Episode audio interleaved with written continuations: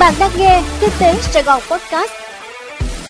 Thưa quý vị, mời quý vị nghe bản tin podcast ngày 11 tháng 8 của Kinh tế Sài Gòn và tôi là Minh Quân sẽ đồng hành cùng quý vị trong bản tin podcast hôm nay.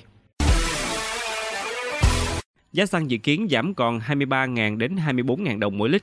Thưa quý vị, theo chu kỳ điều hành 10 ngày, từ ngày 11 tháng 8, Liên Bộ Công Thương Tài chính sẽ tiếp tục điều chỉnh giá bán lẻ xăng dầu trong nước. Giá xăng dầu trong nước ngày 11 tháng 8 được dự báo sẽ giảm theo đà của giá xăng dầu thế giới.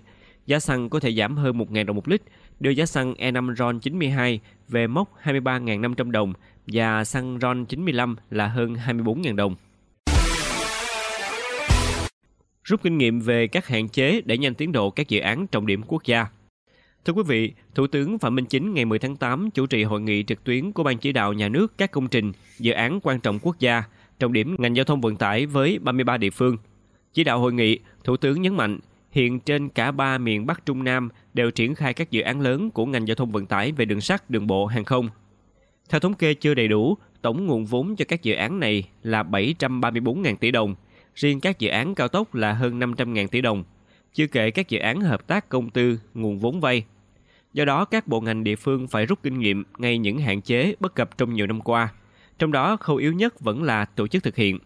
Thủ tướng nói, phải hành động quyết liệt hiệu quả, có trọng tâm, trọng điểm, làm việc nào dứt việc đó, khó khăn vướng mắt ở đâu thì tháo gỡ ở đấy, tăng cường nắm bắt tình hình, giải quyết các vấn đề đặt ra, tăng cường kỷ luật kỷ cương, kiểm tra giám sát. Tìm cách tham gia thị trường 40 tỷ đô la xuất khẩu mây tre lá bền vững. Thưa quý vị, với sức mua thị trường hàng mây tre lá thế giới lên đến trên 40 tỷ đô la mỗi năm, việc xây dựng một ngành mây tra lá phát triển bền vững sẽ đem lại cơ hội rất tốt cho Việt Nam trong việc phát triển ngành nghề nông thôn, tạo việc làm và thu nhập cho người dân nông thôn, từ đó giúp doanh nghiệp có nguồn nguyên liệu bền vững để sản xuất và xuất khẩu. Thông tin trên được ông Hồ Quang Bửu, Phó Chủ tịch Ủy ban nhân dân tỉnh Quảng Nam chia sẻ tại tọa đàm xây dựng nguồn nguyên liệu mây tre lá bền vững, góp phần phát triển ngành nghề nông thôn ở Việt Nam thông qua dự án quản lý rừng bền vững và bảo tồn đa dạng sinh học diễn ra ngày 10 tháng 8. Sự kiện do Bộ Nông nghiệp và Phát triển nông thôn cùng cơ quan phát triển quốc tế Hoa Kỳ USAID tổ chức. Dự án chỉ số năng lực cạnh tranh logistics cấp tỉnh bắt đầu khởi động. Thưa quý vị, Hiệp hội Doanh nghiệp Dịch vụ Logistics Việt Nam VLA cùng với Liên đoàn Thương mại và Công nghiệp Việt Nam VCCI đã khởi động dự án chỉ số năng lực cạnh tranh logistics cấp tỉnh Logistics Competitiveness Index LCI Việt Nam 2022. Chỉ số LCI sẽ đem đến một bức tranh chung về ngành kinh doanh dịch vụ logistics tại các tỉnh thành phố ở Việt Nam, từ đó giúp hoạch định các chính sách nhằm phát triển ngành này tại các địa phương trên cả nước. Qua đó tác động cắt giảm chi phí logistics và hỗ trợ phát triển sản xuất xuất khẩu và thu hút đầu tư nước ngoài hiệu quả, góp phần giúp Việt Nam phát triển.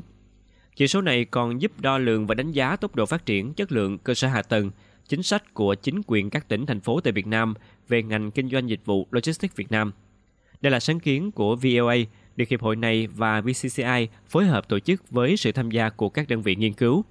Công tác nghiên cứu đánh giá sẽ được xây dựng từ dữ liệu điều tra doanh nghiệp, chuyên gia, cơ quan quản lý nhà nước. Ba địa phương đề xuất đầu tư trường đua ngựa.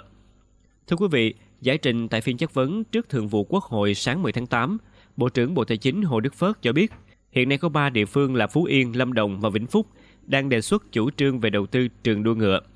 Tuy nhiên, các dự án này vẫn đang trong giai đoạn nghiên cứu và chưa có hồ sơ. Bộ trưởng Hồ Đức Phước cho biết năm 2017, chính phủ đã ban hành nghị định về kinh doanh đặt cá cược đua ngựa, đua chó và bóng đá quốc tế. Và Bộ Tài chính đã có thông tư hướng dẫn thực hiện nghị định này. Theo đó, đối với việc đặt cược đua ngựa, năm 2020, Thủ tướng Chính phủ đã có quyết định cấp phép về chủ trương đua ngựa tại trường đua của huyện Sóc Sơn, Hà Nội. Tuy nhiên, việc triển khai gặp vướng mắc về góp vốn nên đến nay vẫn chưa triển khai thực hiện. Như vậy, Thủ tướng Chính phủ sẽ quyết định về chủ trương đầu tư. Khi dự án đua ngựa, đua chó hoàn thành, Bộ Tài chính sẽ là cơ quan cấp giấy chứng nhận đủ điều kiện kinh doanh về cá cược. Nhưng hiện nay, chưa có dự án nào hoàn thành.